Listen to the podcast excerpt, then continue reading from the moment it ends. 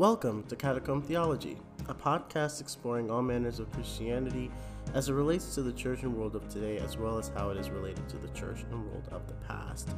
Hi, everyone. It's great to see you all. I'm your host, Jane Castile, and I first just wanted to apologize for the long um, break that we have. We, my family and I, have been moving and going through a lot of different ordeals in the past month, and so it's been it's been a little bit of a, of a rough month. Hence the reason why uh, the account and um, the podcast has not had as many updates as of late, but we think that we're finally getting through it and we're finally able to go back to our regular scheduling. So, uh, if not this coming week, then next week the scheduling should be back to normal. Um, we should be able to get stuff out to you guys at a at the usual pace. However, today we have a bit of a treat. We have an interview that I did with one of our writers, Josiah Suarez, on the topic of falling from grace. Um, it is from a Lutheran perspective. However, the Lutheran perspective happens to also be the Anglican perspective, at least as far as my research is concerned. Knowledge as to the alternative, please let me know. But however, I believe it's the exact same thing. So it was a very great conversation, really interesting. Um, hearing his perspective and his answers to a lot of evangelical rebuttals to um, the concept of falling from grace. So, without any further ado, here we have Josiah Suarez and the topic of falling from grace.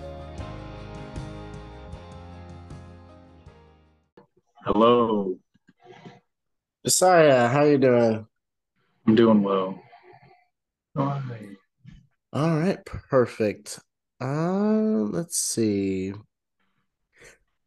All right, and it is Josiah, right? I just want to make sure I'm saying that right. Yeah, it's Josiah. All right, perfect.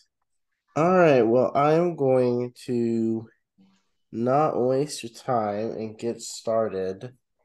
All right. Um, but I just wanted to say uh, welcome again. Thank you for coming on. Um, Having me.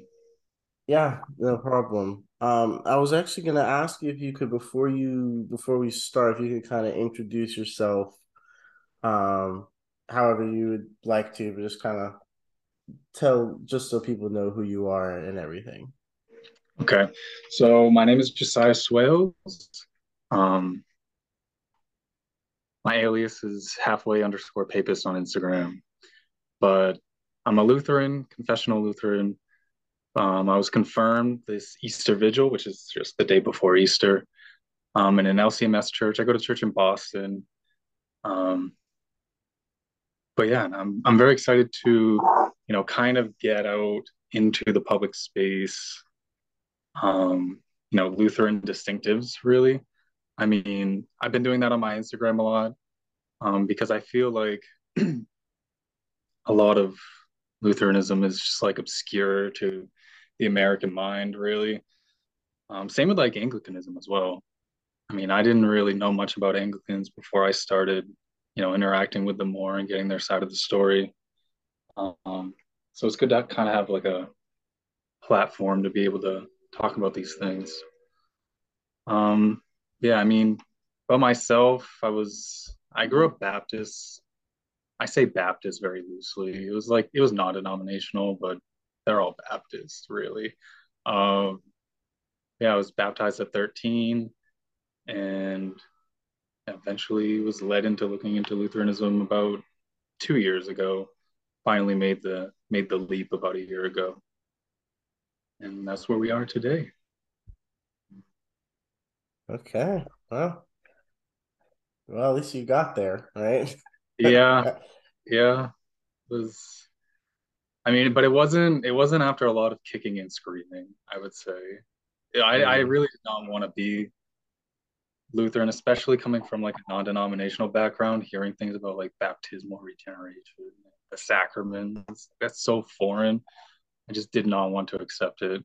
But eventually I was beaten down enough. Mm. Yeah. Okay. Well. now that well, I mean, it's, it's a good thing because now I can ask you questions about Lutheranism, so people know exactly what it is. Yeah. So today we're going to be touching on uh, the concept of grace because I honestly feel like that's one of the most, uh, at least when I like converted from Baptists to Anglican, I think it was probably baptism regeneration and falling from grace, and then infant baptism that were probably like the like biggest um obstacles, especially yep. the grace one, since I think again, I think the US is very Protestant, not Protestant, um Puritan because of the Puritan yeah, background. I mean, it, the US directly comes from you know Calvinistic tradition. Mm-hmm.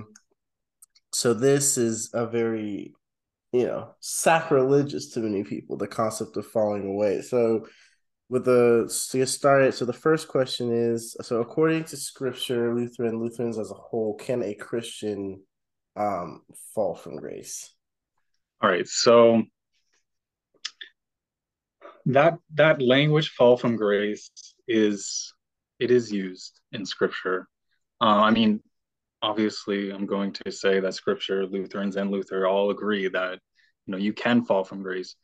But i feel like in order to understand it correctly because a lot of a lot of the people who come and criticize it they use they use language like oh so god can save you but then you lose your salvation right? They use that kind of like losing losing salvation kind of language which is like when you think about it like that, no, like no Lutheran or Anglican or anyone who believes that you can fall from grace thinks that, you know, you woke up one day and you were saved and then, oh, I misplaced my salvation. I lost it. I don't know where it is. Like what happened, right? It's right. it's never anything like that. Um, but Lutherans believe more in a willful apostasy, right? We use that word apostasy. Um, and we find that word in scripture. Uh, the Greek word is apostasia, which means to forsake or to fall away, right? And we look at that that term forsake, right? The word, even the word itself, denotes that true apostasy is at the fault of it's at the fault of man, right? God is never the one to blame for anyone's apostasy or turning away or forsaking God. It's always putting the blame on the individual, on man. So it's man forsaking God, not God forsaking man. And, you know, the reform kind of have an idea of this. They'll say, you know, there's quote unquote apostasy in the visible church, which means they weren't actually a part of the church. They just went to church. They did all the things that a Christian does. And then they stopped doing those things. Right. Mm. So they'll say they'll say that they're Christians, but they weren't truly regenerate. They weren't truly elect. You know, they'll use that kind of language. But Lutherans believe in a true apostasy of the regenerate, right? So someone can have faith, be connected to Christ, and still fall away and turn away from God. And you know, that's just not a that's not just a Lutheran thing. This goes all the way back to Augustine, which I don't know how the Reformed handle that because Augustine's kind of the guy, you know. Augustine believed that you know the sacraments were objective, that when you are baptized, you are regenerate, and faith holds on to the promise of that baptism. But he would say, just like Lutherans would say, no, not all those who are regenerate will eventually be saved. Um, so you can be unelect and still be regenerate.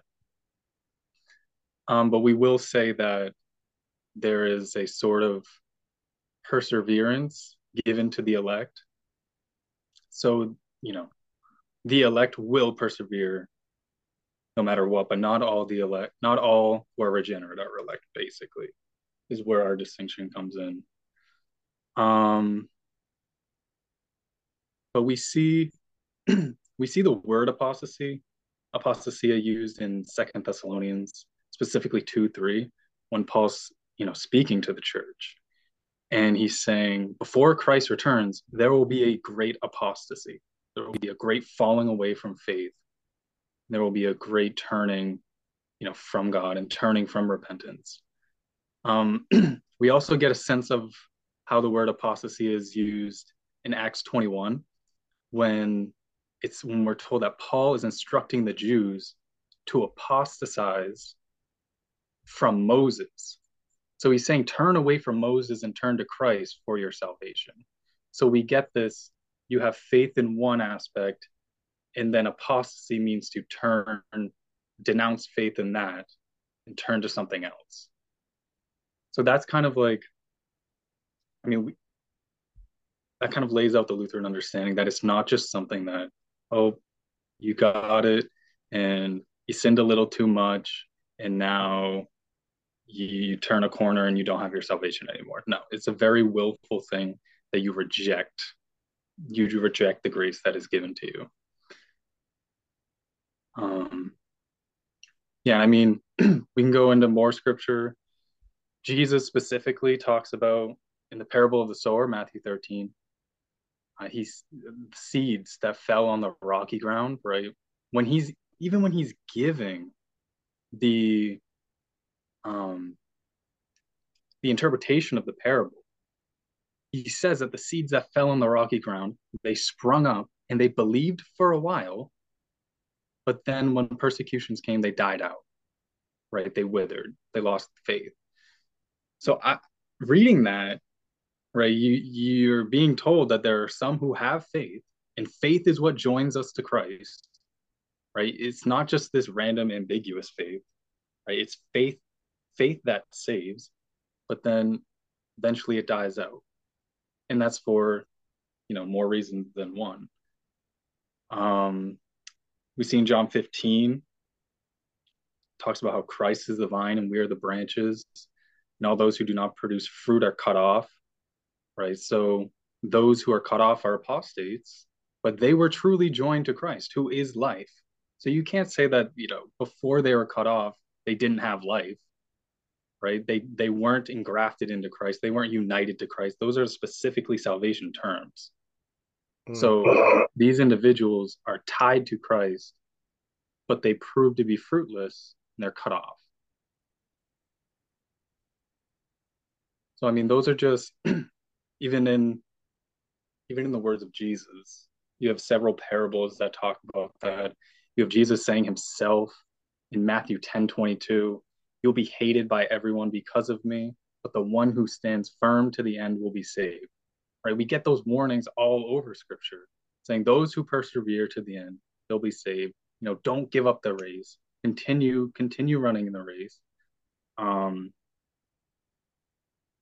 to to constantly check, you know, what is what are you believing in, lest you believed in vain, which Paul says in First Corinthians 15.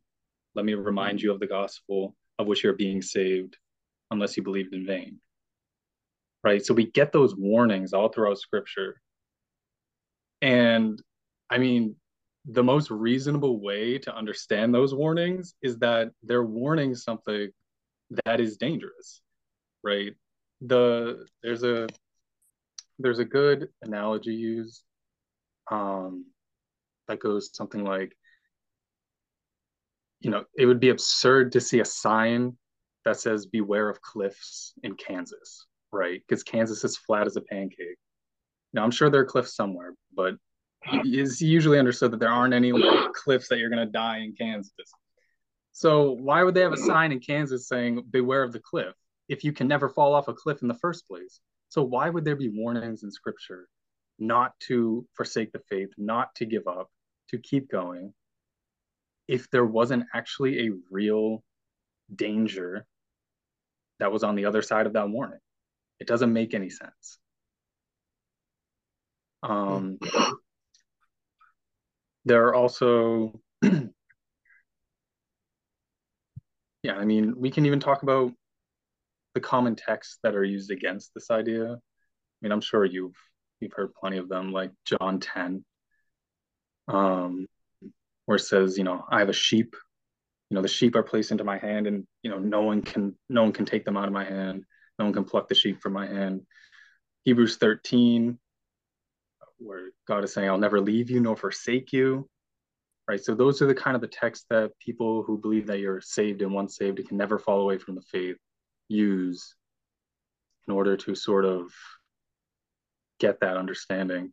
But I mean, Lutherans really have no problem affirming those texts, right? Because we'll say, yeah, God will never cast you out of his hand, he'll never forsake you or leave you. But those texts do not deny that a Christian has ability to forfeit grace. It's just saying that God will not, you know, remove it from you unwillingly. But you are able to forfeit and rend yourself out of his hand. Right? Which is mm. kind of to to a reform that sounds like almost blasphemous. Because it's like, what? you you think God's that weak? You think he's that weak to let you go?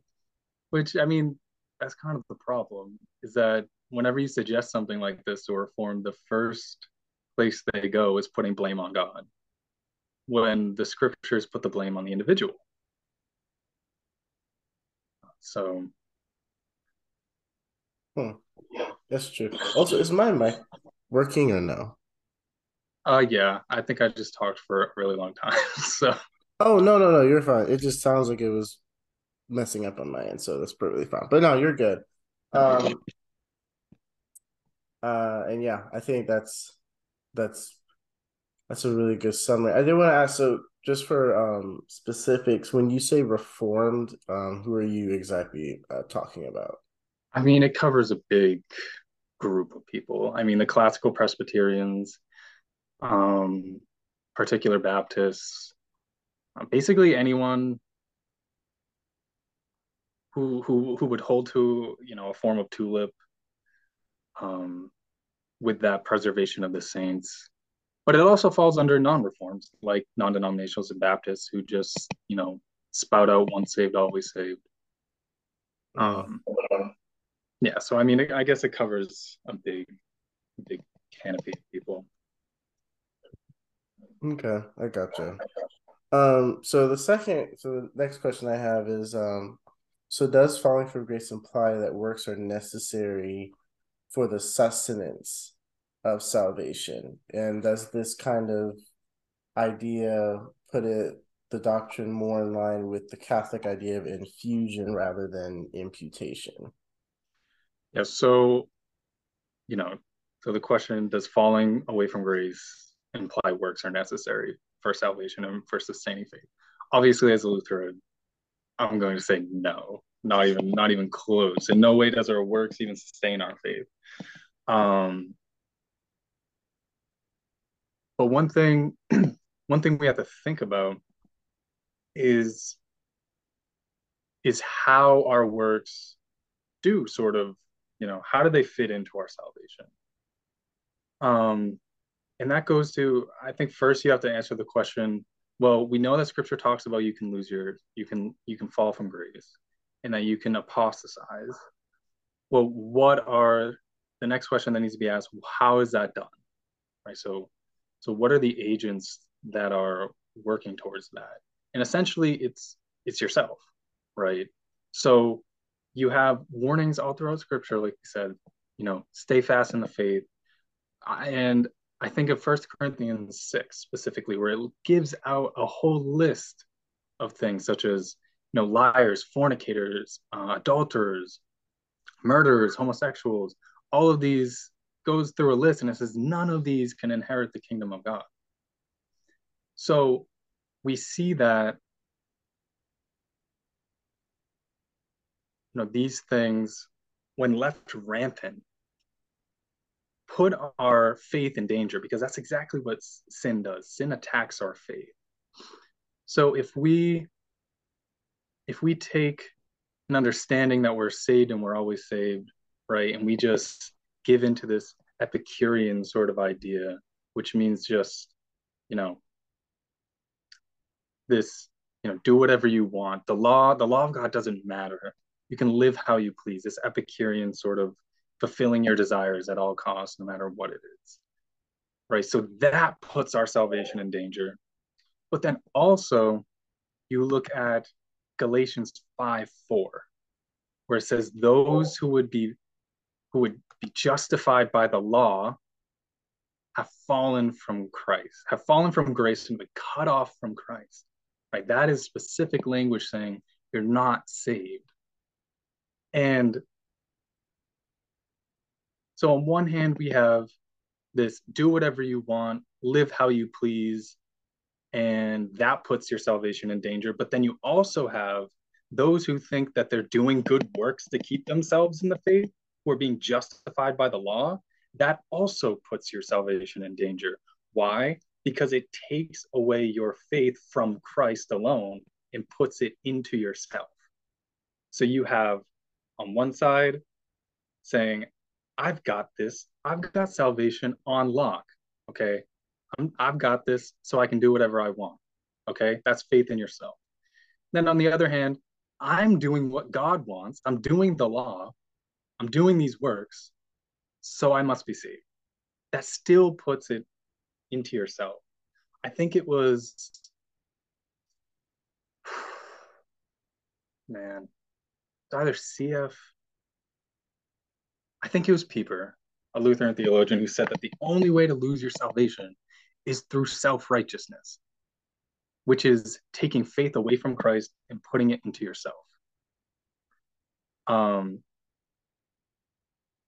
so that question: Does grace imply works are necessary for sal- salvation? If that, if if we can fall away, no, because that is exactly a way that we lose our salvation is by trusting in our works. So, you know, the word of God specifically assaults any kind of self righteousness that we would have in ourselves and redirects it towards Christ. Um, so, but there is an implication when you have a doctrine of apostasy and that you can fall away, it does imply a necessity of some kind of work. But the works that are necessary are not our own, right? The works that we need are God's works. Right? So falling away from grace implies a necessity for God's work to outperform the work my flesh and sin and the devil is doing against faith. Right? It's our work which led us apostate in the first place, if if one has gone apostate. So they can't lead us back. Right? It's not by our works of the flesh, which began us in the faith to begin with, but the Spirit, right? So the Spirit will continue us. God's work in us will continue us. And that's Galatians 3 3, when Paul says, Are you so foolish, having begun by the Spirit, are you now being perfected by the flesh? So if you if if your beginning was a work of God, does that mean that your continuing is a work of yourself? No. It's it's a work of God. But this would prompt me to say, no, reading Galatians 3 3, say, yeah, Paul, I am so foolish to have believed that. So Lord have mercy on me. For my own devices, you know, they leave me estranged, separate from you. So if we believe that our works merit some form of grace to continue our faith, then what we've done is made the law our final judge right? So, and that's exactly what the law is. You know, it is a judge, and it should never have the final say. You know, because the law points us inward to our works, um, which will inevitably result in self righteousness. Like I said earlier, that we've either got our self, uh, we've got our salvation under control, or, you know, if we're being honest, we'll know that our works actually don't measure up to to God's call for us. So, you know, our final judge should always be the gospel. You know, it should always be faith and believing that gospel. So, falling from grace implies a necessity for faith, which bring about works, essentially. Um, and it it implies a necessity of leaning entirely on God's work alone and not our own work. Um, yeah, so I mean, for the first part of that question, I guess that would that would be my answer. Um, a doctrine of apostasy really requires a it it implies a necessity for God's work to sustain us and give us the gift of perseverance and and not not looking to ourselves for the sustaining of faith.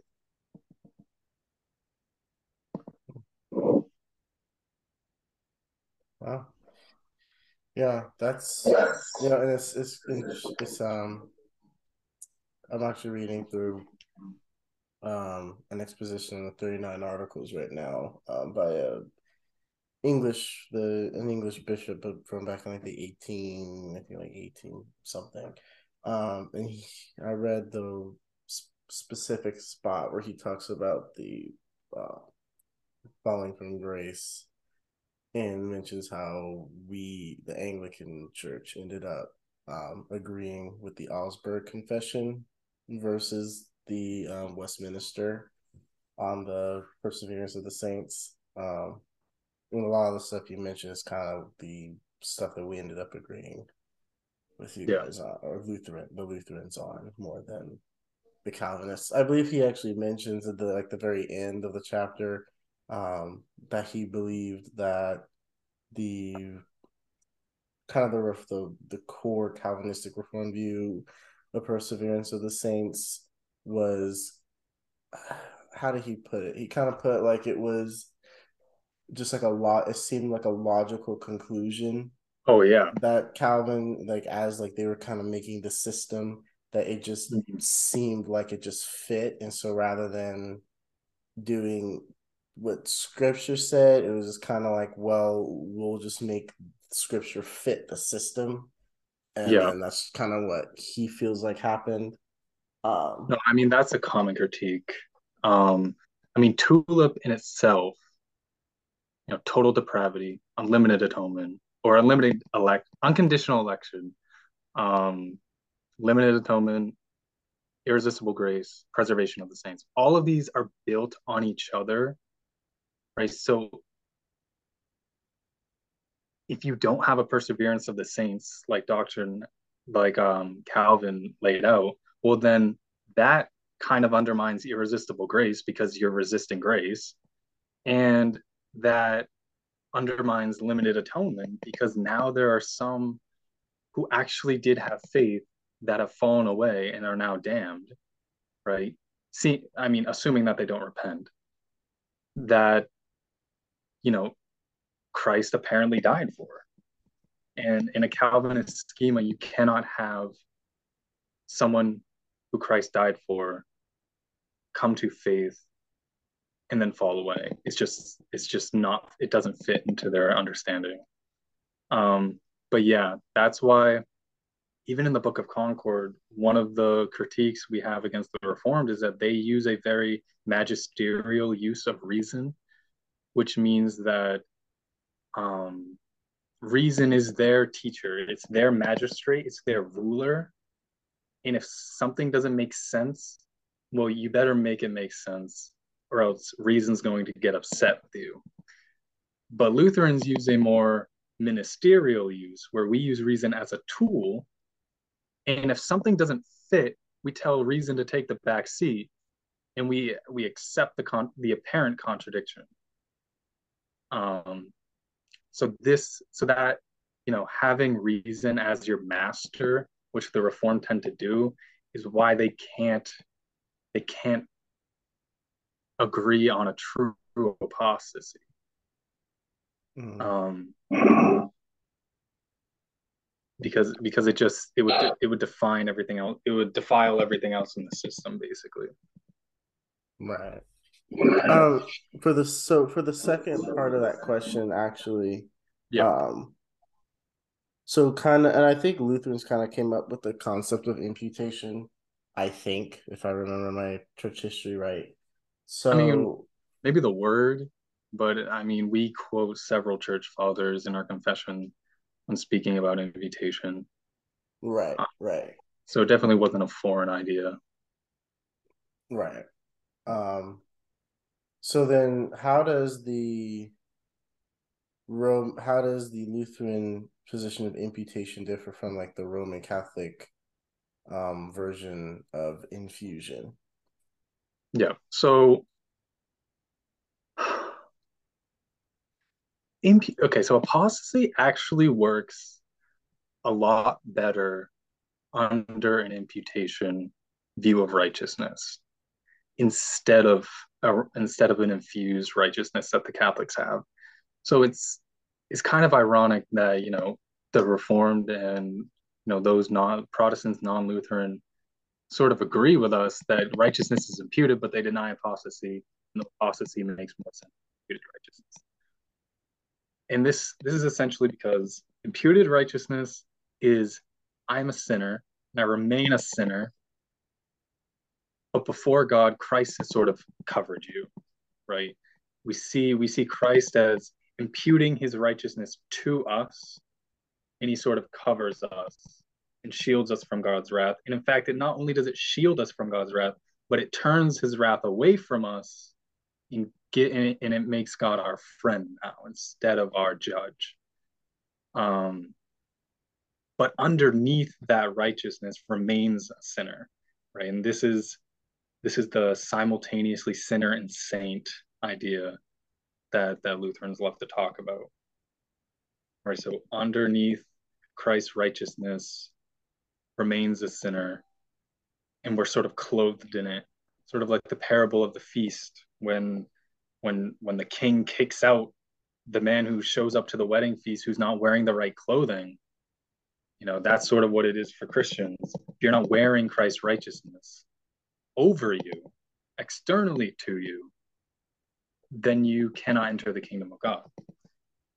Now, correct me if I'm wrong, and I and I try to explain infused righteousness and infuse and infuse grace, sort of, but instead of grace being grace and righteousness being a covering for you, righteousness and grace is sort of poured out into the heart of the believer, um, in an infused righteousness sort of understanding.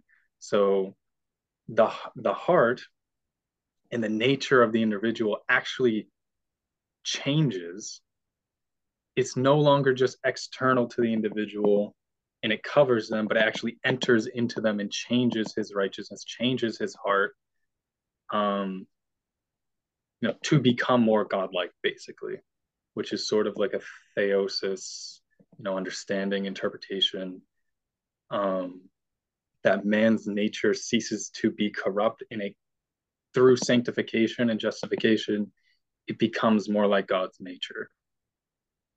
So apostasy doesn't make sense in that infused righteousness understanding because as you become a more mature christian and as more grace is given to you you should become a more like god and you you are less likely to apostatize the further you go on in the faith right? The only time you would really see apostasy in this understanding is like a new convert. But with but with an imputed righteousness, a righteousness that comes and covers you, you remain a sinner underneath. And all it would take is to take that covering that's on you and cast it aside. Because you remain, uh, your nature remains depraved and totally wicked and this sort of goes with the understanding of the of the two natures that are within a Christian, right? You read Romans 7, it's very Romans 6, 7, and 8 very much gets into how Paul's flesh, you know, the fleshly nature of man, the carnal desires that are within us remain, but there's also a new man that's raised in us through our baptism that presides in us as well. And these two are are they're they're clashing with each other constantly. So all it would take then is as Paul says, reap to the flesh and you'll sow the flesh, right? Is to denounce repentance, denounce faith, live how you want yourself to, right? Resist the work of God. And your flesh grows so much that it sort of dwindles the spirit, right? And that's again, that's Paul's or Peter's warning he says, do not quench the spirit, right?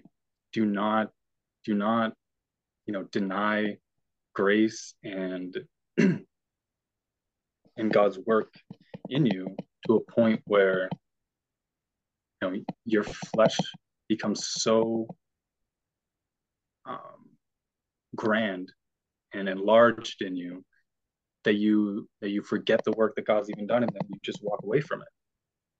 it sort of reminds me of um, the parable of the prodigal son, right? this is a son who is a legitimate child of of you know the father that's there and he takes his gift and he runs off with it and he squanders it to the point where he's eating pig slop and he's on the verge of death. Right? If the story stopped there then that son would have died. Separate from the father away from him. He would have let his own desires get the best of him and he would have cast out that gift and he would have died there. But then we know you know grace glory be to god that the son comes back is reunited with his father and grace is given to him for his repentance and he's reconciled once again and he does not die and he he enjoys life continue right? It's the same thing. We take this gift of salvation you know we run off and squander it. If the story stopped there and we persist in our stubbornness and our sin and our in our unbelief we would cat we we would just you know make a martyr of the new man within us. But then we are drawn back you know primarily by these words in the in the in the in the scriptures that that tell us that warn us of this right? The law brings us back in fear and trembling. And then when we're shown the gospel again we will believe and we remember our baptism and our sins are as, as if they were washed away again and you know the spirit is just it is just magnified in you to the point where you are back into a state of grace basically. So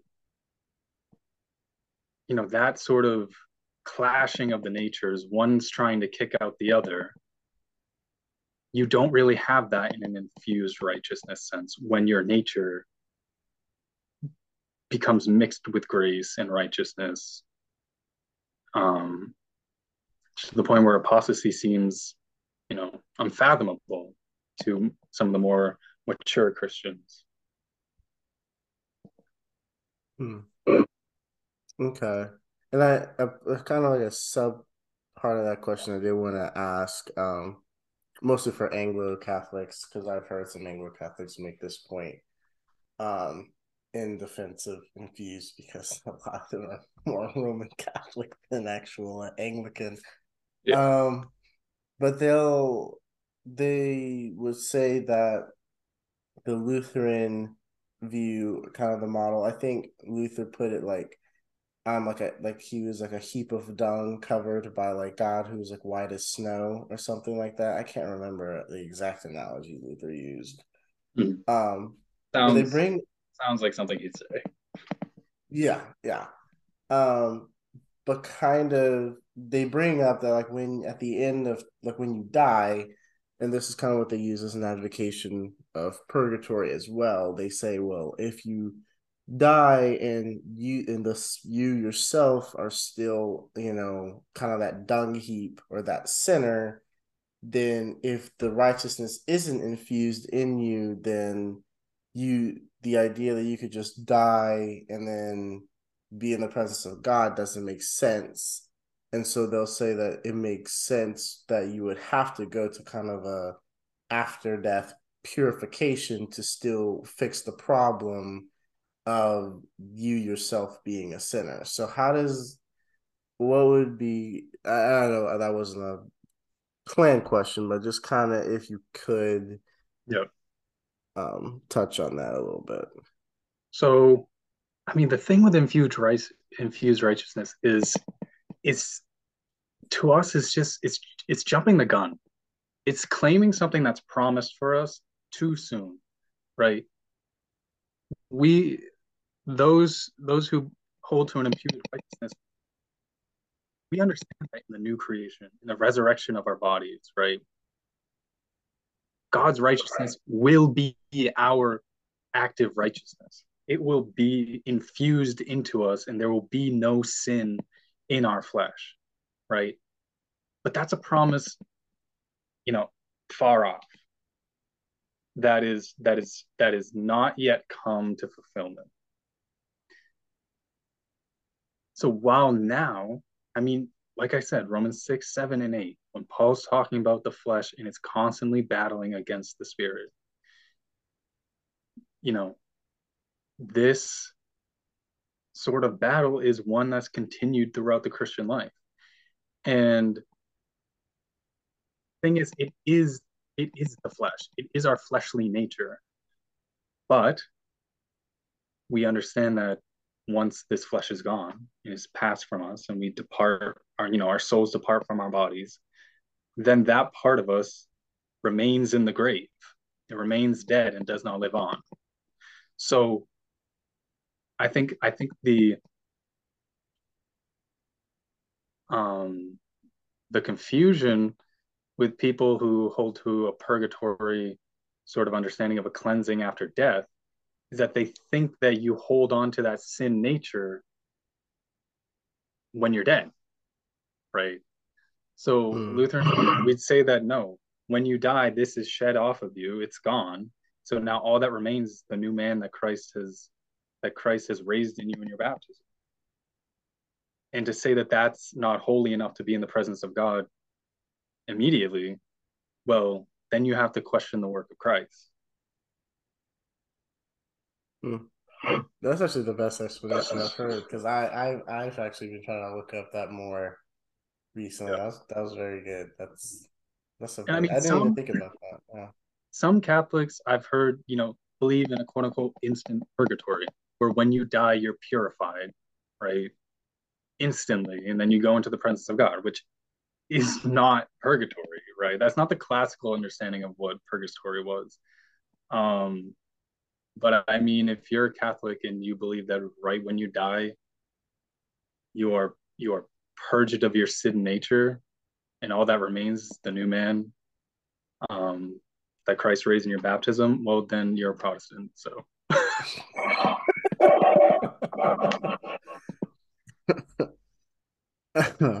oh, that's good.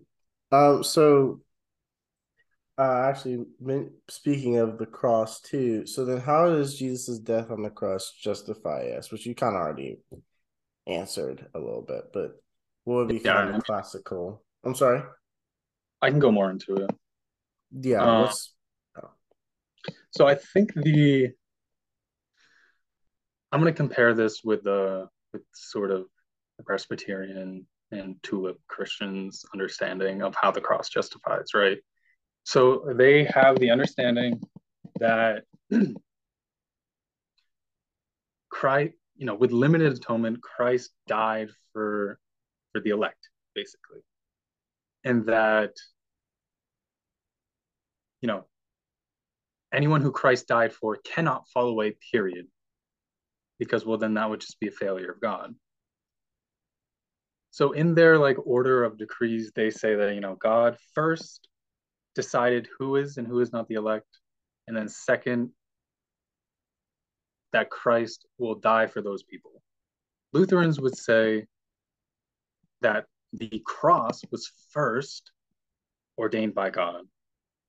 Right? So the cross, Christ's atonement on the cross, his punishment for my glory, his his punishment for my sin, which results in my glory, that is first decided for the entire world for for all of mankind and then god decides you know who will receive that and ultimately it's for all so to say that someone cannot fall away to say that someone can fall away from grace is it doesn't contradict our understanding of the atonement on the cross and justification because if Christ died for the whole world and you partake in that forgiveness for a time, fall away and come back, well, guess what? Christ still died for the world. You're still a part of the world. You can still be justified by Christ's death. So, our sort of universal atonement is it, it backs up our, our understanding of an apostasy. Whereas, you know, if you have an apostate somehow in a Calvinistic tradition, well, there's no assurance that they that Christ actually died for you. So how are you going to come back?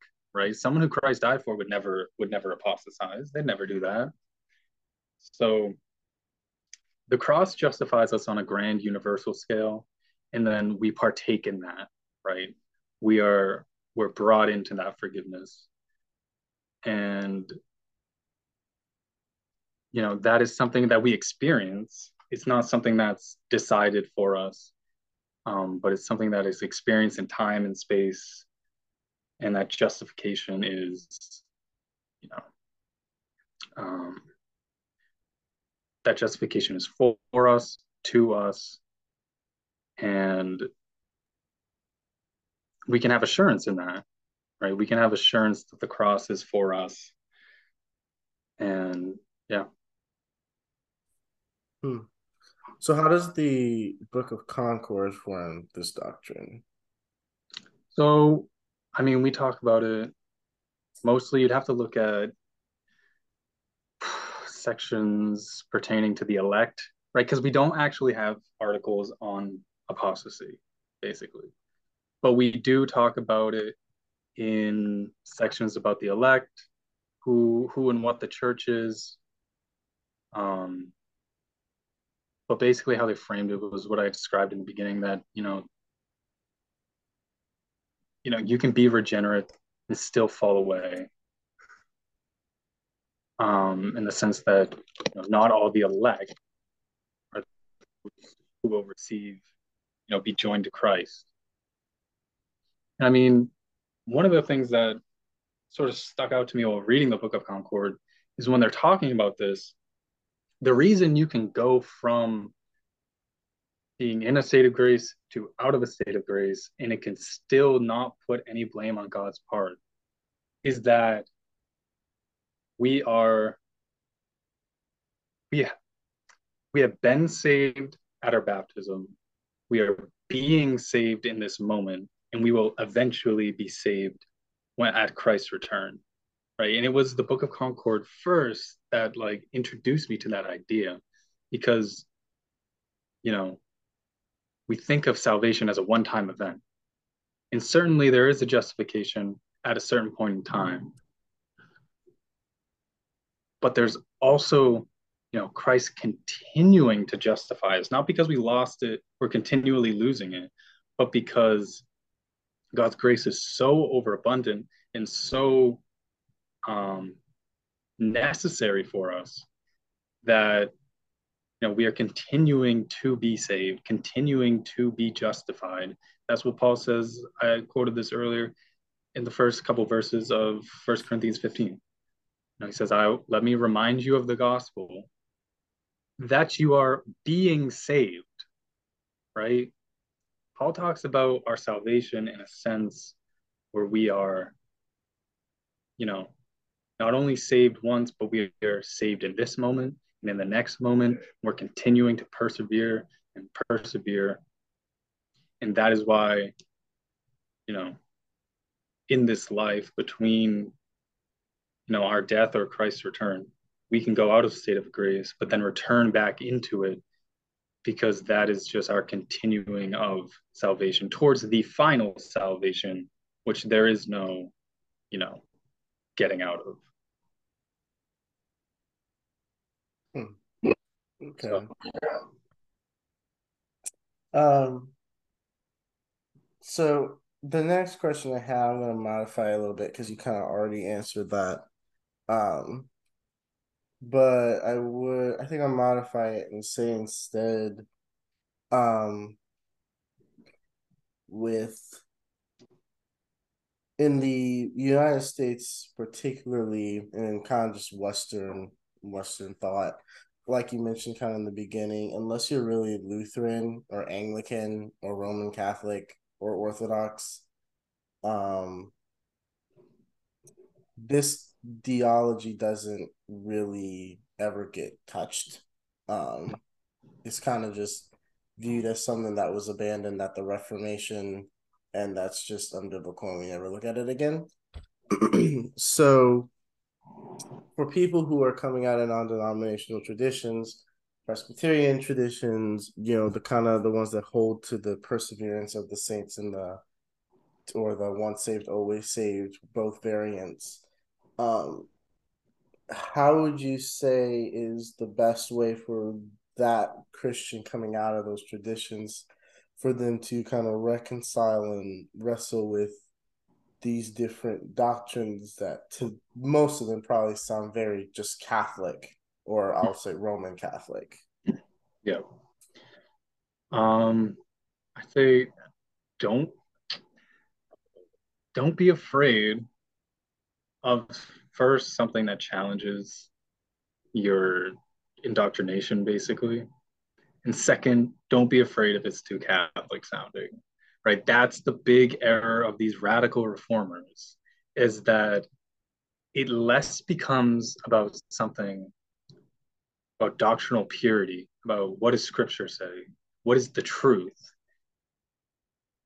and it's become something like okay the roman catholic church is wrong. How do we be as different from them as possible? And that is just a, a horrible a horrible way to go about things. Um now i understand that that's not always the case and that a lot of reformed you know lean on scripture um and more than more than most of us. Um but essentially you know my advice would be just because it's something that the roman catholics also share with us in their beliefs, you know, don't write it off for that reason, right? Trust in what scripture says alone. Uh, my third tip would uh, make reason your servant and your tool instead of your master. If it doesn't make sense, if, if something in scripture is not making sense to you, don't try to come up with excuses to make it make sense, right? So if scripture is telling you that you can fall away from the faith, but it's also telling you that God will persevere you to the end. Well, don't throw out one of those for the other.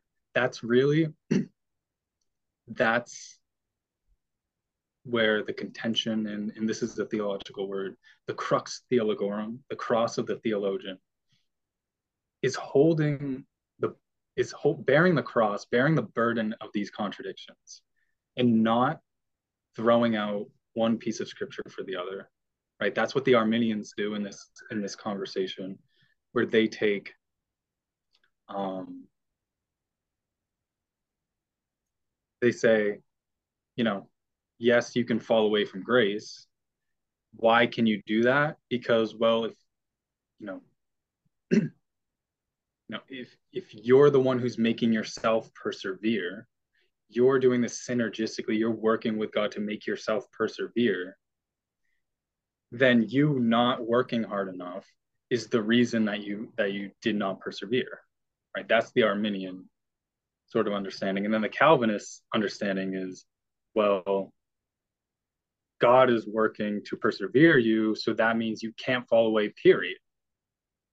So, you know, they throw out one to make the other one make sense but that's not the entirety of the scriptural confessions. So you know if something doesn't make sense just obviously continue to do research and continue to learn but ultimately you know obviously i'm i'm biased but i can there isn't an answer for these things you know why do some persevere and, and some do not? Um, and the ultimate answer is we're not told or why do some if if god is the one persevering us then then how is it possible that we fall away? Well there isn't an answer in in scripture here. So you know be content to hold these things in contention. Okay um wow yeah that's that's very good. And I would just also throw in too, just um not to feel like you have to make a decision immediately. Um because the Bible isn't really something that you could just kind of like fact like you know just look and be like oh there's the answer and then you like close the book yeah it takes more than a Google search yeah a lot. So there's yeah. like specifically something that's like a problem. I I I say like take a longer with that honestly. Um and so the last question I have is this is also something that's kind of was big for me. Not this problem, but it was presented to me as a problem um, by many people in the Baptist world who I had to kind of wrestle with as I was leaving because they were, you know, trying to keep me back like a, like a, um, what was their names? Obstinate and uh, pliable in the Pilgrim's Progress. Not not to insult them, but it's kind of what they were doing. Um, but they would kind of they wouldn't even really bring it up as like a scriptural problem, but they would say, you know, well, you know, how do you have assurance? You know, what if you're just sitting around worrying all the time that, you know, you're just, you know, that you're not saved and da da da da. You know, basically, God doesn't want you to just sit there and be worried all the time and to not be sure that you're actually saved and all this stuff. So the only way to actually have that assurance is for it to be, you know, a Calvinistic or, you know, evangelical version of um of grace. So is falling away something that the average Christian should always be worried about in the um in this model or is it not? yeah so it's as someone who believes that apostasy exists, that someone can fall away from grace, I can tell you from personal experience that I'm not constantly biting my nails and ripping out my hair, absolutely terrified that I'm never, you know, that I'm not a Christian today when I was yesterday. You know, and that's what I tried to point out in the beginning of this and defining what we mean by this is it's not just something that happens or that you sin too much and that it happens right? Something very important to remember is that Christ is a better savior than you are a sinner, right? So it's not an issue of sinning too much and you are unforgivable, right? It's it's it's an issue of willful rejecting of grace and of Christ and of and of turning away from him. Now, what I can say is that an understanding of apostasy has actually, in some way, given me more assurance and given me more of a gratitude and, and, and love for God's work that He does, right? It, it's made me 10 times more um, thankful for God's gift of perseverance. It makes me 10 times more thankful um, that he is faithful when I am faithless, and that he is faithful to call me back to repentance, and that he is the one holding my salvation in his hands, right? And right, so it actually gives me a, a greater, you know, gratitude for for that gift of perseverance, for the gift of faith. So, you know, the question should it this something that should this be something that we're worried about constantly? No. If I were to say if I were to say yes, well then I'd be telling you to worry. And that's exactly what Christ tells us not to do, right? He says, do not worry for tomorrow. And in that context of, of when Jesus says that, he's talking about physical providence. You know, don't be worried about the food that you eat, whether or not you'll be clothed, whether or not you'll have a place to lay your head right? But also in a spiritual sense, do not be worried for tomorrow and take every moment as it comes, right? Because that is where, you know, taking you out of reality and into a distant future of, of unknowns is is where the devil will just absolutely rip you apart. So right now, believe, right? Right now, have faith. Right now, hear the words of Christ's forgiveness and of his of his incarnation and the and the work that you know God becoming man came and you know was washed in your sin in the Jordan River and carried that sin to the cross and died in your place for it. Right? Remember that in this moment. Right? And then if need be in the next moment, do it again. In the next moment, do it again. Right? We don't really get a time where we can sit back and just like, you know, let grace abound. Yeah, let grace abound. exactly. There's like, and this is the cross of the Christian, is is repenting of his sin, and that repentance is, you know, being contrite over your sin, being sorrowful, and realizing that you are under the law and that you are worthy of condemnation. But then you finish your repentance by believing that that condemnation is taken onto Christ, and that you are free from it, and that you're forgiven. And this is why Luther describes the Christian life as one of repentance every day. And this is also why Luther says that everyone should be hearing the law and the gospel every day. Because every day we forget that we're sinners, and every day we forget how gracious and good God is. So, you know, and this is what this is this is one of the reasons why Lutheranism was so appealing to me is because it's just so grounded in reality. It's so grounded in the everyday life, right? So this sort of just being present in your faith and understanding that right now I'm saved and I do have the promise that God will persevere me, right? He makes he is the one who continues a good work in you as Philippians says. He who has who has started a good work in you will see it through to the end. Right? And that is ultimately I think that's the highest form of of of faith is to say if I leave it up to myself and I try to do this on my own, I'm going to die eternally, basically. But I look outside of myself to Christ constantly. There's never a time where we get to not do that. And that is where we find our assurance. But also, it's it's ironic because you said that like it's mostly like Baptists and like who are trying to keep you from, you know, accepting this and everything. I'm guessing they're like low church sort of evangelicals. Yeah. So like it's ironic because these are usually the people who see the sacraments, right? In these gifts that God give us for our assurance as just reminders of Jesus or things that Jesus told us to do or reminders of what Jesus did, right? So how can I it doesn't it baffles me how they can sit there and refuse to believe and acknowledge the gifts of the sacraments, which are the means God uses to strengthen and sustain our faith and to keep us from falling away. But then still blame God for being unfaithful to us, right?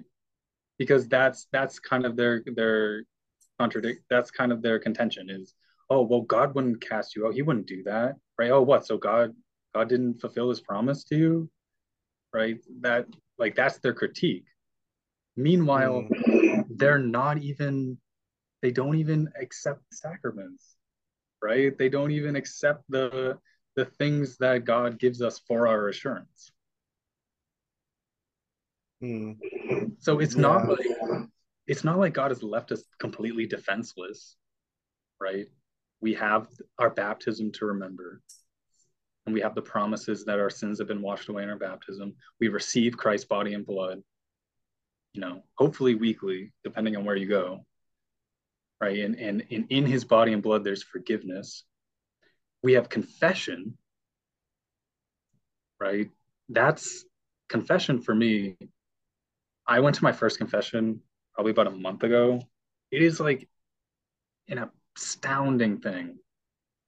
And it's and it's so you know, such a great gift and tool that God has given us for our perseverance that you know we don't even we don't even deserve these things but he gives them to us anyways so really he gives us these things most people reject them Most people just say baptism doesn't do anything, the sacraments don't do anything. So, I mean, really, the fault is on your part if you're not going to take advantage of the things God has given us. Hmm. Well, I I agree. I definitely and uh, you know the more I hear you talk, the more I'm very glad that the um, College of Bishops in England decided to listen to to take the side of the Lutherans on the mainland.